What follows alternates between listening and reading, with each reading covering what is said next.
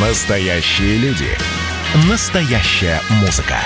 Настоящие новости. Радио «Комсомольская правда». Радио про настоящее. 97,2 FM.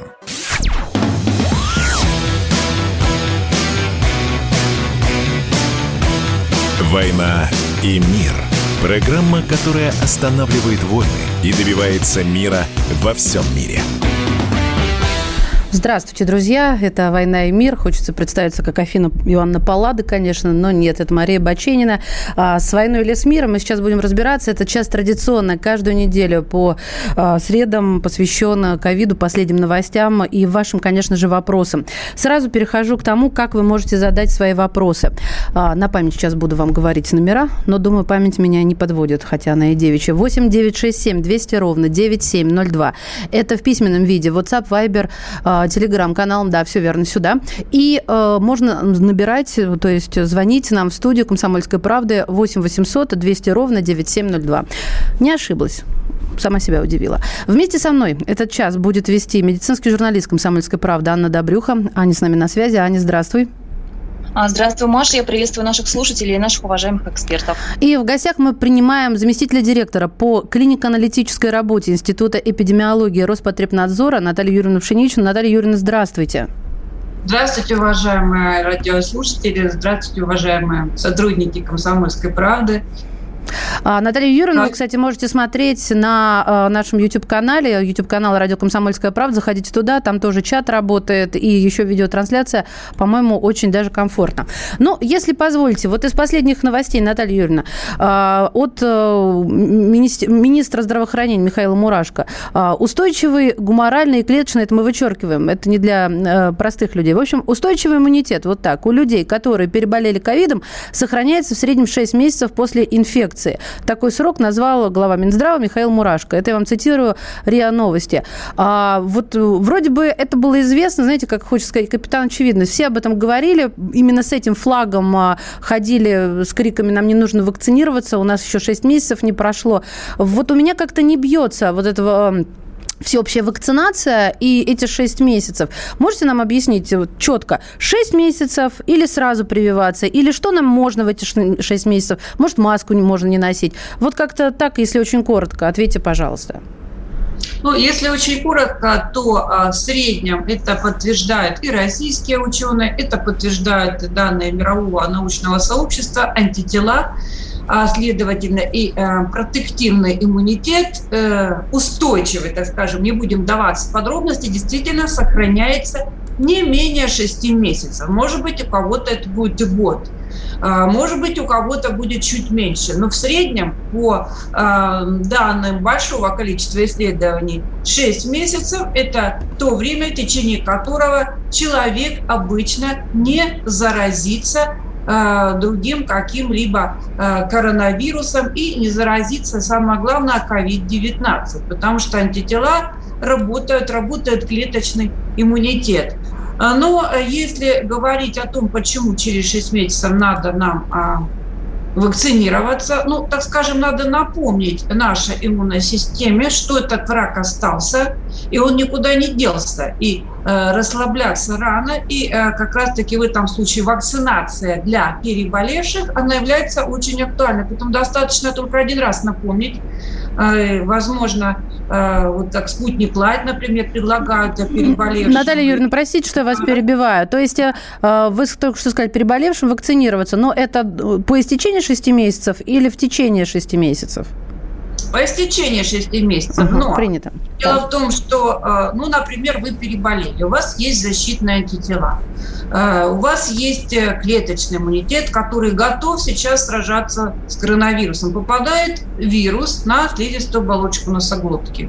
Размножаться он там активно не может, потому что защищает иммунитет, но какой-то период времени этот человек может представлять опасность для окружающих. То есть сам он не заболеет, а вот, например, родственника наградить этим может. А если этот родственник пожилой, то он рискует заболеть тяжело. Сейчас мы знаем и среди молодежи есть тяжело заболевшие, но особая группа риска, она остается по-прежнему та же. Поэтому, несмотря на то, что человек переболел, нужно обязательно носить маску, нужно обязательно соблюдать гигиену рук, чтобы предотвратить э, вероятность того, что он сам по себе этот человек может послужить вот таким вот носителем. Разносчиком. А, Наталья Юрьевна а, и Анна, я прошу вас прощения, я знаю, что мы с тобой договорились по очереди задавать вопросы, но вот сейчас буквально вы, э, огромное количество пришло сообщений с разных наших мессенджеров.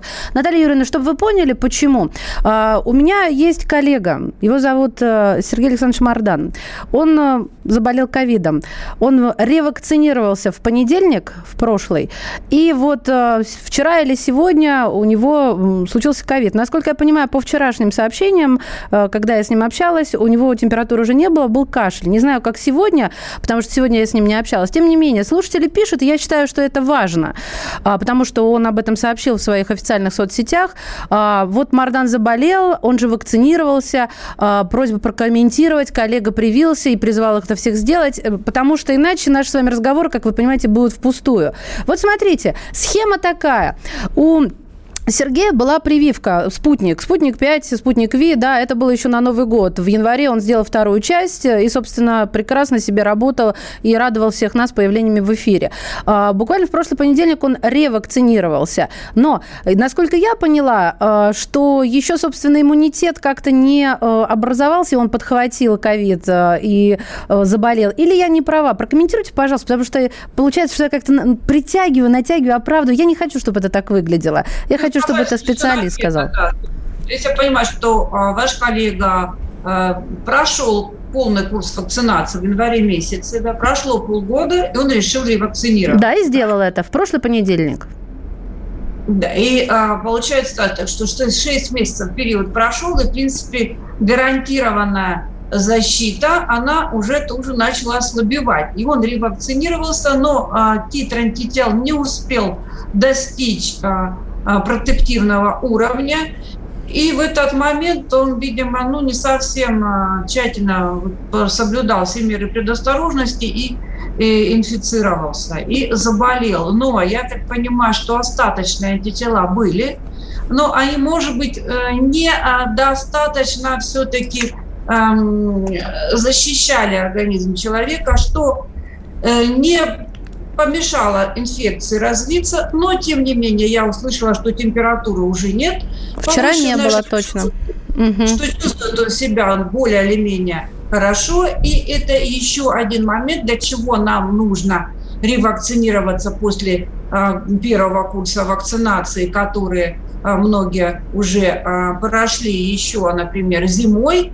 И э, для чего нам нужно повторно, то есть, извините, не повторно, для чего нам нужно вакцинироваться после перенесенного заболевания? Для того, чтобы, а, по крайней мере, не заболеть тяжело. Во многих случаях мы не заболеем вообще после а, такого мероприятия. Ну, а если заболеем, все-таки ж мы не будем исключать, что в некоторых случаях люди заболевают после вакцинации подавляющем большинстве случаев они болеют легко, то есть практически бессимптомно. У меня такие есть тоже знакомые вот пациенты. С вами которые... сидит в эфире такой человек, это я. Я сделала первую часть на Новый год э, и, собственно, заразилась, э, к сожалению, но болела так, как будто не болела. А, я бы хотела уступить с места своей коллеге Ане Добрюхе, потому что слежу за временем, прошу прощения, если выглядит, что я подгоняю. Нет, всего лишь навсего хочу все успеть. Анечка, задай, пожалуйста, свой вопрос, потому что я знаю, что они у тебя есть. Да, Маша, спасибо. Я прежде всего хочу а, отметить, что Наталья Юрьевна отвечает на вопросы а, читателей комсомолки и посетителей сайта kp.ru регулярно, буквально еженедельно, за что хочу поблагодарить. И если останутся какие-то еще вопросы, вопросы у наших слушателей, то можно через сайт комсомолки, опять же, задать высококвалифицированному эксперту. Это рубрика «Вопрос-ответ», вы ее там легко найдете. Вот, Наталья Юрьевна, и вот к вам вопрос, а, что называется, на злобу дня. Сейчас это очень активно обсуждается в соцсетях. Это спрашивают многие наши читатели, что происходит со смертностью от ковида в нашей стране. Вот если открыть а, международные сайты, агрегаторы статистики по разным странам мира, то мы увидим, что, ну вот, во-первых, мы знаем, что последние несколько дней буквально каждый день свыше 700 человек погибает в сутки, а сегодня, вот так если посмотреть, только в Индонезии количество погибших за сутки выше, чем в России. То есть наша страна вышла фактически на второе место в мире вот по количеству погибших. Что касается количества заболевших, оно растет, мы можем предположить, что это высокие, а, высокий охват, например, тестированием, да, поэтому больше заболевших. Но что у нас происходит со смертностью? Поясните, пожалуйста. Ну, прежде всего, это накопленная смертность. То есть эта смертность связана с тем, что люди заболели раньше. И э, врачи недели, может быть, даже э, месяц больше героически э, сражались за жизнь этого человека. Но, к сожалению, болезнь побеждает. И просто вот сейчас идет как бы накопление вот этих случаев. Не то, что сразу человек заболел, он же э, даже если э, он умрет, э, к сожалению, да, мы знаем, что такие случаи есть, то это происходит не сразу, а еще есть период длительный может не совсем длительной, может достаточно короткой э, суровой борьбы с ковидом. И вот эти все случаи, они накапливаются. И накапливаются, поэтому, если посмотреть на заболеваемость, то сначала идет рост заболеваемости, а потом через 2-3 недели идет рост смертности. И так как таких пациентов начало накапливаться, которые заболели, и заболели тяжело уже достаточное количество времени назад, да, когда у нас пошел рост, где-то, ну, можно считать, с начала июня, да, такой уже существенный, до этого все-таки мы думали, что это больше какие-то суточные колебания, то, конечно же, сейчас это все отражается на повышение уровня количества а, летальных исходов, которые регистрируются ежедневно. Наталья Юрьевна, прошу прощения, перебиваю. У нас 10 секунд до паузы в эфире. Мы вернемся. Друзья мои, пишите свои вопросы 8967 200 ровно 9702. Ну и звоните. Примем звонок сразу после перерыва. Музыка для мужика не тяжела, не легка Для мужика музыка, словно глоток воздуха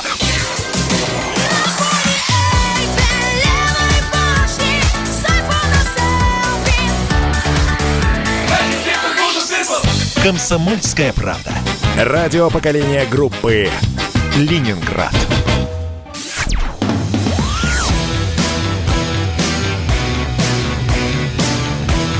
«Война и мир». Программа, которая останавливает войны и добивается мира во всем мире. И снова здравствуйте. Мария Баченина у микрофона. Вы слушаете «Комсомольскую правду». Вместе со мной в этом часе работает медицинский журналист «Комсомольской правды» Анна Добрюха.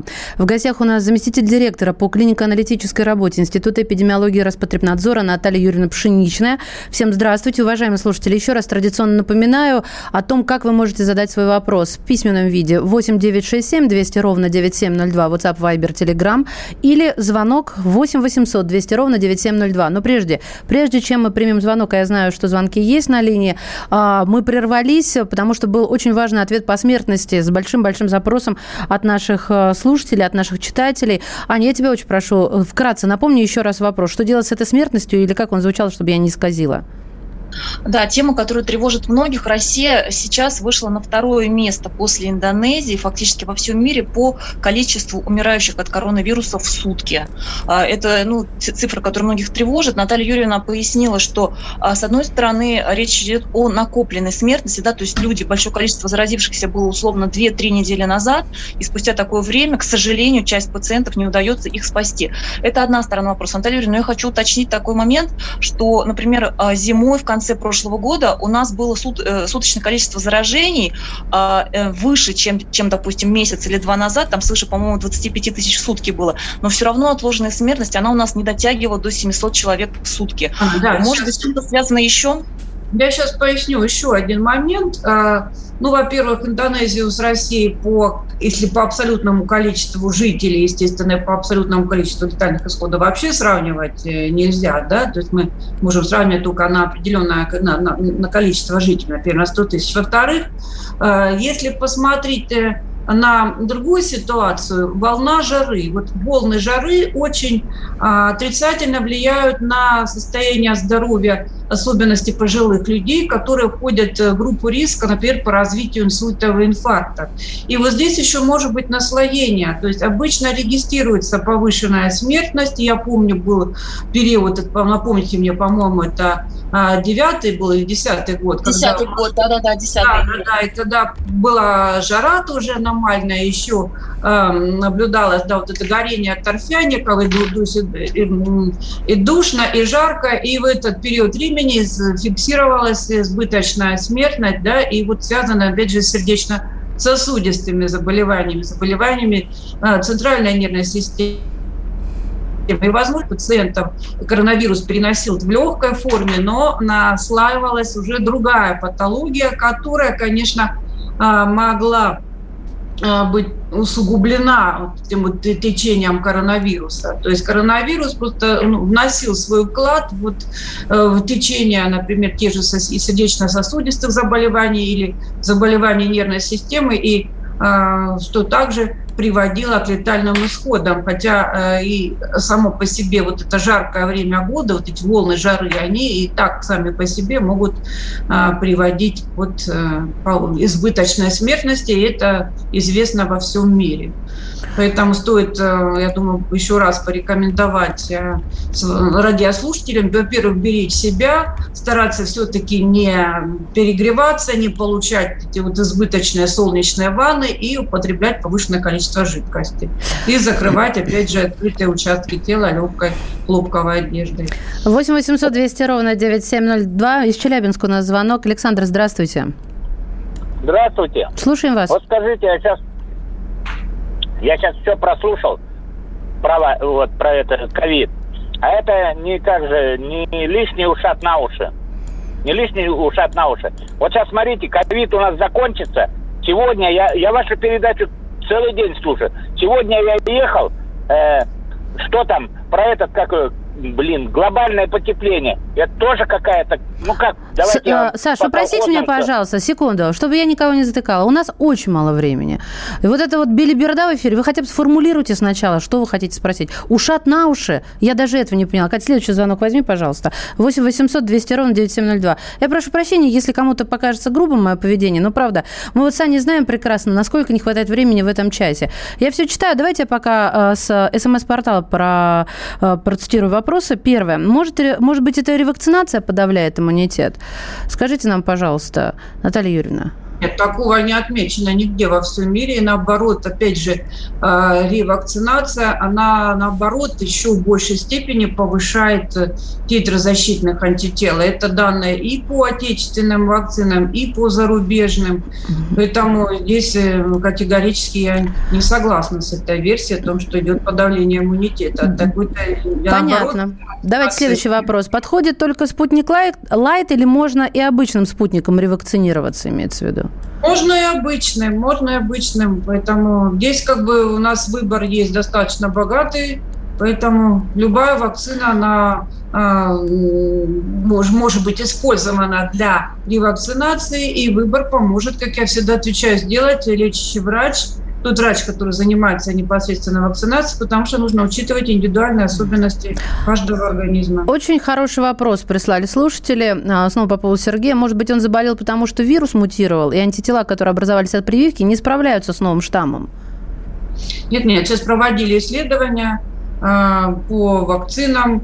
И вообще они во всем мире проводятся, и вакцины продолжают работать против а, новых вариантов, новых штаммов а, вируса. И поэтому чем быстрее мы провакцинируемся, тем риск того, что все-таки возникнут новые варианты и штаммы, против которых вакцины могут уже не работать так э, эффективно, оно будет э, меньше.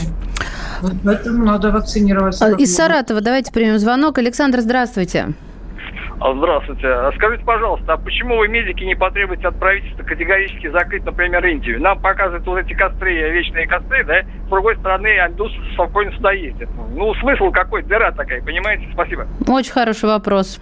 Я не разобрала. А, вопрос следующий, Наталья Юрьевна, перевожу. Почему вы, медики, категорически не, пос- не потребуете от правительства закрыть Индию? Это мы говорим об Индии, о том, а, какая там высокая смертность, а вот это для нас э, дыра смертельно открыта.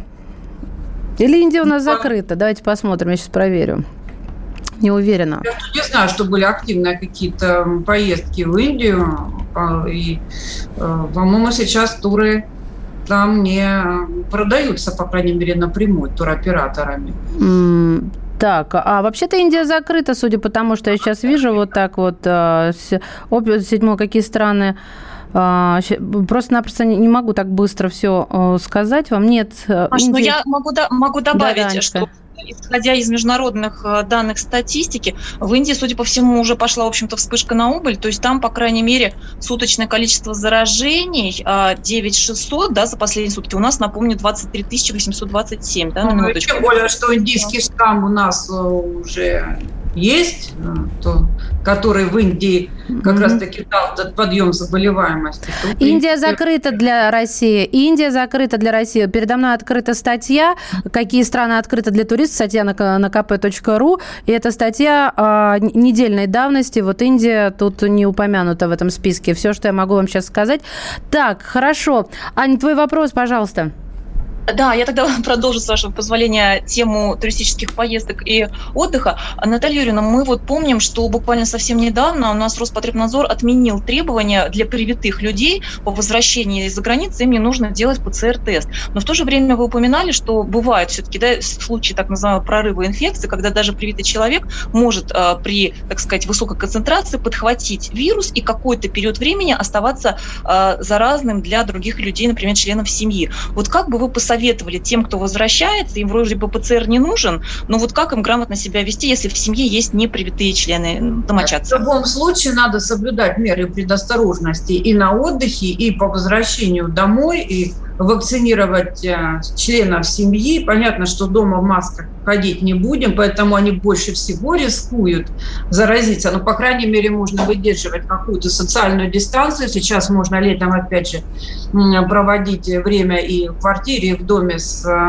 хорошо, проветри... хорошо проветриваемом помещении, но все-таки риск привести инфекцию человеку вакцинированному, который все-таки сознательно подходил к всем мерам предосторожности, значительно ниже, чем, опять же, не вакцинированному. А ПЦР, она же тоже не дает гарантии стопроцентной. Человек может приехать, да, у него ПЦР будет отрицательный, а через день, например, будет уже положительный. Поэтому раньше у нас и требовали два теста, когда все-таки больше гарантии того, что человек не а, привезет какой-либо сюрприз, такой в кавычках, из-за границы. Поэтому, конечно же, вероятность завоза а, человеком, который провакцинирован, она меньше, даже если, например, такой турист, вернувшийся, сдал два отрицательных теста, потому что мы знаем, что все-таки инкубационный период а, достаточно длительный, и сначала количество вируса а, может быть э, небольшое, и, например, ПЦР-тест может не уловить его. Когда там, ну, например, несколько всего вирусных частичек попало, с чего-то это всего начинается.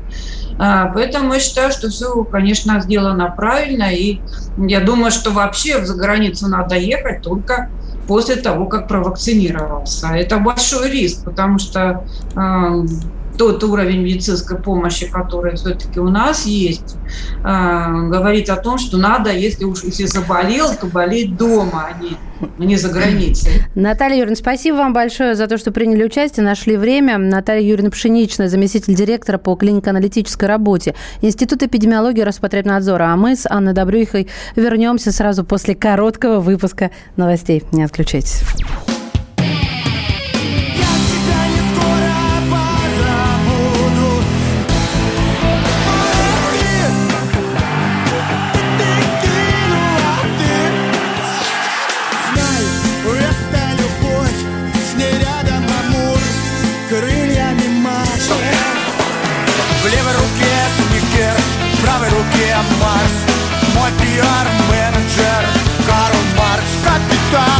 «Комсомольская правда». Радио поколения Ляписа Трубецкого.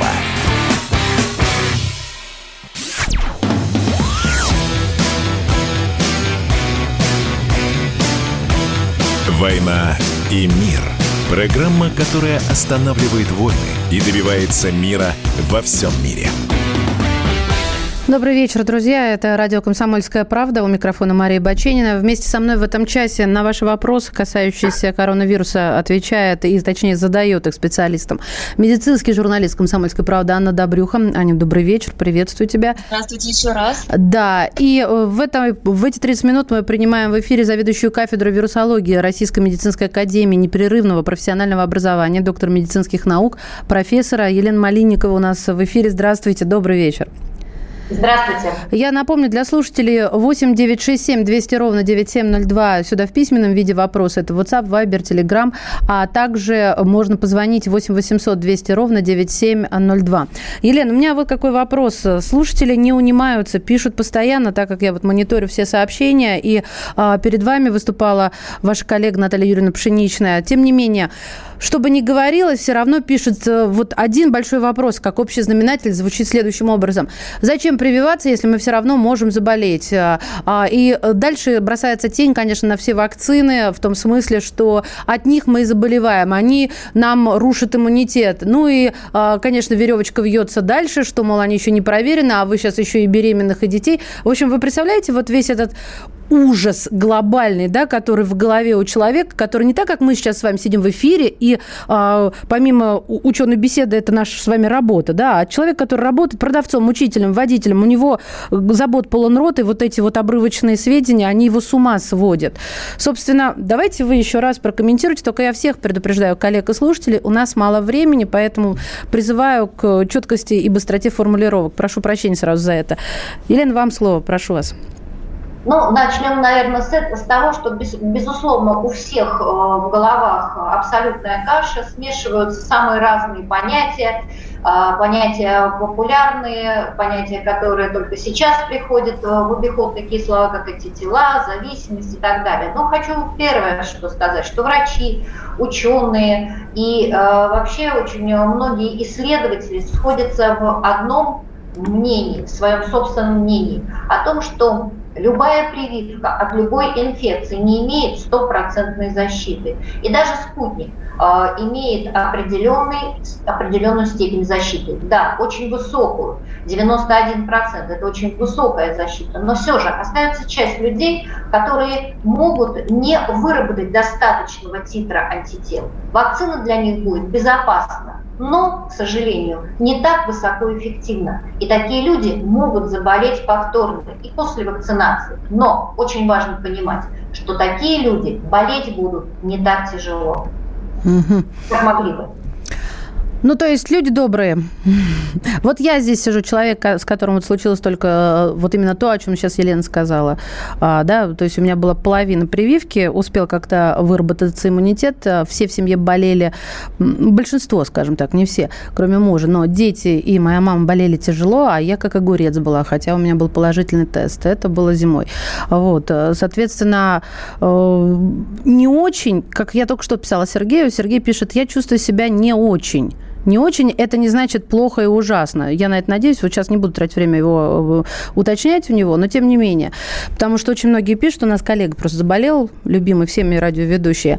Анна Добрюха, ваша очередь, задавайте вопрос, пожалуйста. Да, Маша, благодарю тебя. А, Елена Юрьевна, хочу продолжить тему вакцинации. А, вы а, упомянули слово смешивание, да, про то, что происходит у кого-то в головах. А вопрос касается, как ни странно, смешивания вакцин. Мы вот знаем, что в России для массовой вакцинации впервые, да, то есть не повторная ревакцинация, а именно для первой вакцинации используются сегодня три препарата. Это Спутник Ви, Ковивак и Эпивак Корона. И в ряде регионов в связи с повышением спроса на вакцины, да, больше людей приходит, появились перебои с некоторыми препаратами. И бывает так, вот в частности нам об этом пишут читатели, человек а, сделал а, первый компонент, скажем, а, Ковивака или Эпивак короны. Спустя 2-3 недели рекомендуется по инструкции сделать второй компонент. Но получается, что возник или перебой именно с этим препаратом. Что бы вы, как врач, как доктор медицинских наук, посоветовали делать? Или ждать еще, и это не критично. Или, например, вот так вот, ну, грубо говоря, смешать, да, сначала, скажем, Эпивак корона или Ковивак, потом взять и спутник. Что бы вы посоветовали? А сегодня, конечно же, э, мы рекомендуем, если начали прививаться вакцины «Спутник», то, конечно же, лучше сделать две вакцины, две вакцины спутником. Сегодня допустимо не, два, не только э, разница между двумя э, вакцинами 21 день, сегодня допускается и рассматривается и больший срок, поэтому лучше дождаться. И при этот срок может варьировать, и это может быть и 30 дней, и 35 дней, и даже 40, и даже 42 дня допустимо между двумя э, вакцинациями. Вообще, когда задают вопрос, а зачем же делать две вакцинации, здесь надо понимать, что здесь это э, мы добиваемся более стойкого, более стойкой, высокой, э, высокого ответа э, выработки антител. Поэтому двухкратная вакцинация, она даст возможность просто надольше сохранить свой, э, ну скажем так, иммунитет. Но и однократная вакцина, она уже тоже защищает. Поэтому не надо думать о том, что даже однократно вы уже все в панике, надо куда-то бежать, что-то делать. Можно подождать э, и до 42 дней. А вот, кстати, э, как начинает, через сколько начинает работать вакцина? Тоже столкнулась с тем, что люди делают вакцину, во-первых, приходят уже на пункт вакцинации, а в поликлиниках у нас безобразие творится, чуть ли на головах друг у друга не сидят. Но я не только про Москву, у меня родственники по всей России, и в Красноярске есть даже. Я к чему веду? К тому, что там не берегутся, а потом выходит, оп, я вакцинировался, и уже у него инстинкт бессмертия какого-то настал. Вот через сколько после укола наступит вот то самое, та самая защита у, у человека? Но считается, что каждый по-своему вырабатывает э, титр защитный антител. Э, у кого-то это буквально через 3-4 дня начинает уже расти э, определенные антитела, у кого-то через неделю. Но в общей сложности считается 2 недели достаточно для того, чтобы уже первый э, уровень э, титра антител выработался. Но все равно как бы то ни было, все мы знаем, что между вакцинациями, конечно же, лучше защищаться и делать все то же самое, а, как мы с вами проводим все это, и масочный режим, и ограничительный режим. Кстати, после вакцинации я рекомендую все это делать то же самое. Угу. А, друзья мои, звоните, пожалуйста, 8 800 200 ровно 9702. Это наш а, телефон, студия «Комсомольской правды». Формулируйте четко, пожалуйста, свои вопросы. И в письменном виде 8, а, 8 967 200 ровно 9702. WhatsApp, Telegram и... У нас из Белгорода звонок. Владимир, здравствуйте. Э, добрый день. Слушаю. У меня вопрос. Я хотел, э, если настолько важна э, прививка, вакцина для страны, почему государство на законодательном прививочный вот, календарь у нас есть, не внесет, и чтобы сделать всем, и возьмет на себя ответственность, а не делает эксперимент, каждый для себя отвечает, и еще потом обвиняет людей, которые не хотят делать, видели ли как-то не так. У нас есть прививка, вот делаются, от туберкулеза, там, которые при рождении без без спроса даже Нет, со спросом человека. всегда, всегда со спросом. Я двух детей родила. Ну, ребенку при рождении я тоже двух забирал. У них ну, обоих. У да, матери всегда спрашивают. Я, у матери всегда спрашивают, будете делать от туберкулеза, будете делать БЦЖ, две прививки, которые делаются в роддоме? Ну, Можно, хорошо, соответственно... тогда, отлично. Тогда почему не сделать то же самое? В календаре самый... прививок, да. Э, ясен вопрос. Да. Почему в календаре прививок нету прививки от э, коронавируса, хотя бы одной из э, четырех уже получается вакцин, чтобы государство взяло на себя ответственность, а не мы подписывали там какие-то бумаги, не читая, закрыв глаза. Вот. Елена Юрьевна, даже в национальный календарь прививок, э, который прописан э, законодательно, все равно э, вносится обязательно ваше согласие, потому что в нашей Конституции все действия, которые совершаются в качестве пациентов, они обязательно проводится только с согласия самого пациента. Это у нас записано э, в Конституции. Поэтому мы по-другому сделать ничего не можем. Но я хочу сказать, что календарь прививок, э, национальный календарь прививок, в него входит определенное количество прививок, когда мы, э, в принципе, обязаны сделать, и не просто предлагать, а убедить сделать вакцинацию. И я считаю, что и коронавир... вакцинация от коронавирусной инфекции тоже должна была бы внесена в национальный календарь прививок. Кстати, этот вопрос выносился на обсуждение в Государственную Думу, и я думаю, что к этому вопросу вернуться обязательно. Анна, Анна, твоя очередь, я слушаю тебя. Ваш вопрос, Анна Добрюха. Да, спасибо. Я ретранслирую вопрос от э, многих читателей комсомолки, посетителей сайта kp.ru. Ну, думаю, что будет интересен многим нашим слушателям. А, мы уже сказали, что есть три вакцины двухкомпонентные, два укола с разницей в 2-3 недели. И у нас появилась буквально совсем недавно, вышла вот что называется гражданский оборот, спутник Лайт, где всего один укол. Многие говорят, конечно же, один укол мне сделать легче. Не надо там лишний раз куда-то ехать, да, а, опять же, риск заражения, если мы приходим очередной раз в поликлинику. Елена Юрьевна, поясните, пожалуйста, спутник Лайт – это только для ревакцинации, то есть повторной вакцинации уже привитых? То есть если человек никогда не прививался, то ему спутник Лайт не приводит, не предложит. Это так? Действительно, изначально эта вакцина «Спутник Лайт» была разработана для э, людей, которые э, должны были бы пройти ревакцинацию. Это когда после двух э, вакцин, после вакцинации по прошествии 6 месяцев у, у вакцинированного недостаточно выработалось количество антител, он недостаточно защищен, тогда ему рекомендована ревакцинация, тогда используется спутник Лайт. Также эта вакцина... А, Елена Юрьевна, прошу прощения. После перенесенной инфекции. инфекции Елена Юрьевна, прошу прощения, перебиваю вас, перебиваю. Вы вот с этой же цифры начнете сразу после э, перерыва. Мы сейчас уйдем на небольшую паузу и затем вернемся.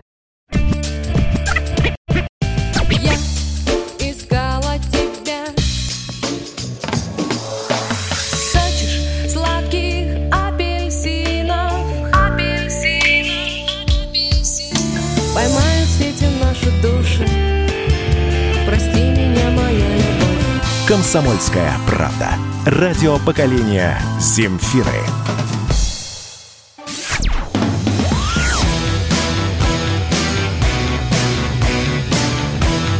«Война и мир». Программа, которая останавливает войны и добивается мира во всем мире. И снова здравствуйте. Это радио «Комсомольская правда». У микрофона Мария Баченина. Вместе со мной в эфире медицинский журналист радиостанции... О, медиагруппы «Комсомольская правда» Анна Добрюха. Аня, видишь, я тебя уже к нам забрала на радио из э, газеты и сайта. Слушайте, э, я вас прервала. Елена Юрьевна, я хотела бы вас еще раз э, представить. Елена Юрьевна Малинникова, заведующая кафедрой вирусологии Российской медицинской академии непрерывного профессионального образования, доктор медицинских наук, профессор. Если есть что добавить вот к тому прерванному ну, Бачениной ответу, вы добавьте, пожалуйста, потому что вопрос сыпется как из рога изобилия. Я-то готова в любой момент к следующему перейти. Елена Юрьевна, слушаем вас. Я просто хотела э, добавить о том, что спутник Лайт также э, рекомендован для людей, которые переболели коронавирусной инфекцией и через 6 месяцев э, не имеют достаточного титра антител для того, чтобы э, быть защищенными, и в таком случае спутник Лайт также можно использовать. Вот про спутник... Но, знаете, да я бы все-таки еще договорила о том, что давайте мы больше, может быть, а, поговорим о том, что а, для чего все-таки нам надо вакцинироваться, а не конкретно очень такие больше медицинские темы, потому что почему нельзя довериться врачам, зачем надо задавать столько очень сугубо медицинских вопросов. Э, населению, наверное, все-таки надо понимать, что разбираться в иммунном ответе, разбираться в иммунологии, достаточно сложных процессах, населению совершенно нет никакого смысла. А вот довериться врачам, которые говорят сегодня, и сегодня весь научный мир об этом говорит, нету а, того, кто бы сказал из не горе специалистов, а тех, кто этим вопросом занимается, что этого делать не надо просто довериться и вакцинироваться. Елена а Юрьевна, миленькая, дорогая вы наша, вот я вас сейчас виртуально, вот вас виртуально могу себе позволить, обнимаю, жму руки, но не доверяют. Но мы же ничего с вами поделать не можем, поэтому хотят люди знать и разбираться, вольному воля, значит, надо разбираться, значит, надо вот разжевывать, и это наша я вина. учиться в медицинском институте. Я прекрасно понимаю вас.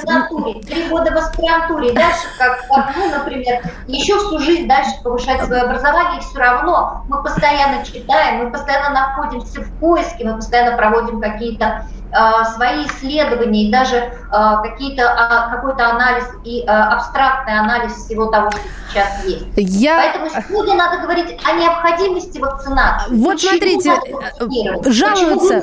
Елена Юрьевна, проси, простите меня, пожалуйста, почему основной посыл только в том, это я читаю от слушателя, в том, чтобы обязательно вакцинировались, но ни слова о том, кому нельзя вакцинироваться и почему нельзя, и главное, э, и главное, что при этом делать. Да, люди спрашивают, куда обращаться, что делать, вот э, медотвод, э, как между наковальней и молотом э, людей зажимают. Прокомментируйте, пожалуйста, дайте нам ответ на этот вопрос. Ну, прежде всего, конечно же, как у вакцины от коронавируса, как у любой, кстати, другой вакцины, есть определенные противопоказания, и вот такие полные противопоказания противопоказания к вакцинации являются первое – это тяжелые аллергические реакции в анамнезе. Еще раз повторюсь, это не какая-то там мимолетная сыпь, покраснение на месте инъекции, а тяжелые аллергические реакции в виде отеков линки и так далее. И э, еще одно из таких серьезных противопоказаний является гиперчувствительность компонентам э, к этой вакцине. Но это практически единицы, настолько это один на миллион встречается такой человек. Вот. Но мы не рекомендуем в период острых инфекционных заболеваний, неинфекционных заболеваний. А, вот этот э, запрет, он должен сниматься через э, где-то 3-4 недели. И после выздоровления, э, конечно же, опять рекомендовать обратиться к врачу и прививаться. То есть на сегодняшний день вакцинация, она практически всем показана. Сегодня разобрался вопрос и четко определился, что вакцинироваться надо больным с онкологическими заболеваниями. И онкологи решают, в какой период между лечением, между получением химиотерапии эти пациенты могут э, прививаться. Сегодня однозначно решен вопрос, что беременные женщины должны прививаться. Сейчас не просто исследования идут, а, кстати, за границей, если использовать, говорить об использовании других вакцин, извините, у нас беременные женщины тоже прививаются. Вот. Поэтому сегодня вопрос о том, как и когда, и как эти беременные женщины будут прививаться. И, конечно же, нам надо сейчас э, четко понимать, что и детей мы должны прививать. Почему? Потому что сегодня мы видим, как тяжело болеют дети. Сегодня детская э, заболеваемость, если вот, например, э, в прошлом году осенью она не превышала 1,4%, э, а сегодня это 2-2,5% детей болеют, и болеют очень тяжело. И мы должны сегодня думать о том, что и детей надо прививать. То есть сегодня вакцина 100% безопасна. А об эффективности вакцины это другой вопрос. Понятно. Да? Давайте звонок возьмем. Э, э, Анатолий из Владимира вам сейчас задаст свой вопрос. Анатолий, здравствуйте. Слушаем ваш а, вопрос. Добрый вечер. Елена Юрьевна, а скажите, пожалуйста, Ковивак, почему нельзя прививаться старше 60 лет? Чем-то это объяснено или как просто? Ну, наверное, начну с того, что э, Ковивак, э, как сама по себе э, вакцина, это э, вакцина, цельновирионная вакцина, на основе, в основе которой лежит дикий сам по себе целый вирус. Он химическим способом поврежден, лишен способности размножаться но все равно это целый комплекс белков, на который вырабатывается комплекс антител. И сегодня разработки э, ведутся, и сегодня исследуются это вакцина для людей старшего возраста. Но пока, учитывая, что она все-таки такая более иммуногенная вакцина, якобы э, предполагается, что она будет более иммуногенная, соответственно, и э, сокращен, и, э, конечно же, возрастной вот этот вот лимит есть. У людей старшего возраста такая вакцина может вызвать более а, выраженные какие-то реакции. Но это, еще раз повторяю, это еще только как бы наработки. Хотя сегодня исследователи говорят о том, что и э, Ковивак на сегодняшний день очень хорошо обеззараженная вакцина. Друзья мои, у нас остается полторы минуты до финала, вот как сообщает мне наш звукорежиссер. Э, я вот хочу прочитать это сообщение от слушателя. Почему? Ну, это, наверное, риторический вопрос, э, но я не могу. Я из Красноярска это слышу, из других городов. Почему в прививочных пунктах творится повсеместное безобразие? Даже по записи на определенное время приходится сидеть по 2-3 часа в общей очереди. Подписываюсь, я знаю э, такие истории от своих родственников. Получается, что я, идя за вакциной, получаю сначала дозу ковида, а как пенсионер нахожусь на самоизоляции изоляции уже полтора года, берегу себя, живу на даче. Почему? Вот понимаете, в чем дело? Вот, вот это действительно, эту историю, я говорю, я слышу, наверное, уже раз третий или четвертый от разных людей из разных регионов нашей, нашей необъятной Родины. Я очень... А можно я в ответ задам да. Э, риторический вопрос? Давайте. А почему, когда не было очередей, мы всех звали прививаться, никто не приходил? Да, это тоже, э, на этот а, вопрос вы тоже имеете вопрос. право. Да, да, да, да, да. Поэтому, друзья мои, помните о том, что самые вот распространяемые места – это общественный транспорт, это, пожалуйста, те же самые пункты. Вы, пожалуйста, берегите себя. Это не значит, что вы пришли и все, перестали болеть раз и навсегда. Елена Юрьевна, спасибо вам от всего сердца. Елена Малинникова, заведующая кафедрой вирусологии Российской медицинской академии непрерывного профессионального образования, доктор медицинских наук, профессор. Я от всей души благодарю также свою коллегу, медицинского журналиста «Комсомольской правды» Анну Добрюху. И прощаюсь с вами, ваша Маша.